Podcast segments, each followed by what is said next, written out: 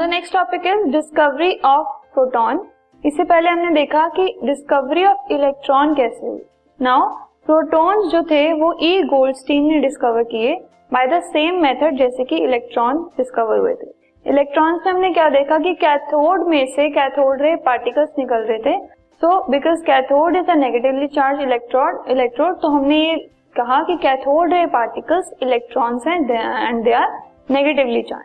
तो इस केस में you can see in the figure में जो लेफ्ट हैंड साइड पे there is a faint red glow, ठीक है।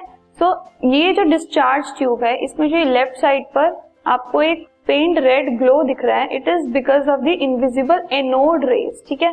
जैसे कैथोड में से कैथोड रेज निकली वैसे ही एनोड में से भी एनोड रेज निकली।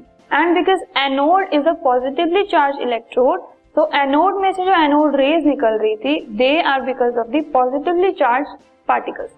So, the anode rays obtained from hydrogen gas in the discharge tube consist of positively charged particles called protons. इसमें हमने क्या किया, डिस्चार्ज ट्यूब में हाइड्रोजन गैस को फिल किया। Now, hydrogen is a matter and hydrogen gas के अंदर atoms होते हैं। So, अगर उसमें एनोड रे में एक ग्लो आ रहा है, अगर किसी चीज की वजह से, एनोड रे पार्टिकल्स की वजह से, so we can say that they are positively charged particles and positively charged particles atoms में exist कर रहे हैं।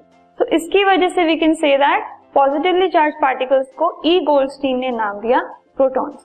ऐसे क्या हुआ, ऐसे प्रोटॉन्स की डिस्कवरी हुई। Electrons and protons negatively and positively charge दोनों टाइप के पार्टिकल्स डिस्कवर हुए। Now the characteristic of a proton, mass of a proton, a hydrogen atom without electron that is one electron lost is a proton.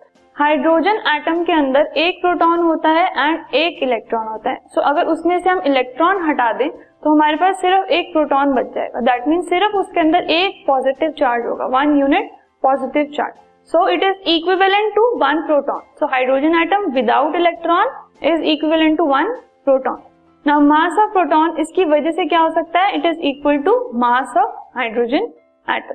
So the relative mass of proton is equal to 1 unit. पिछले case में हमने देखा था hydrogen को हमने 1 U का standard mass हमने दिया था।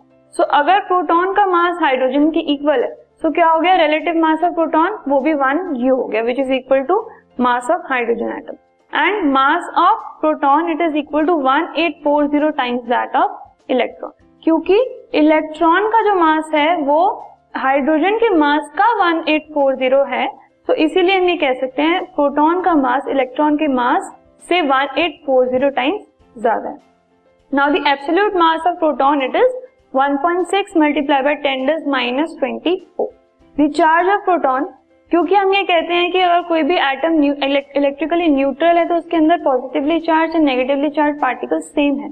सो इस केस के अंदर भी हम ये कह सकते हैं that the absolute charge of proton is equal to that of absolute charge of electron, बस उसका जो चार्ज है वो डिफरेंट है। It is negatively charge, electrons they are negatively charge and protons they are positively charge.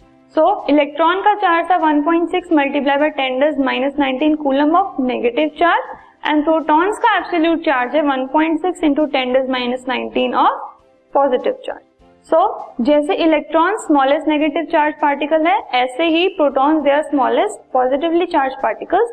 So उनके charge को हम unit लेकर चलते हैं, एक स्टैंडर्ड लेकर चलते हैं, ठीक है। So the relative charge of proton is equal to +1। This was all about characteristics of proton. अब हमारा थर्ड टाइप ऑफ पार्टिकल जो रहेगा दैट इज न्यूट्रॉन, उनको कैसे डिस्कवर किया we will see in the next topic.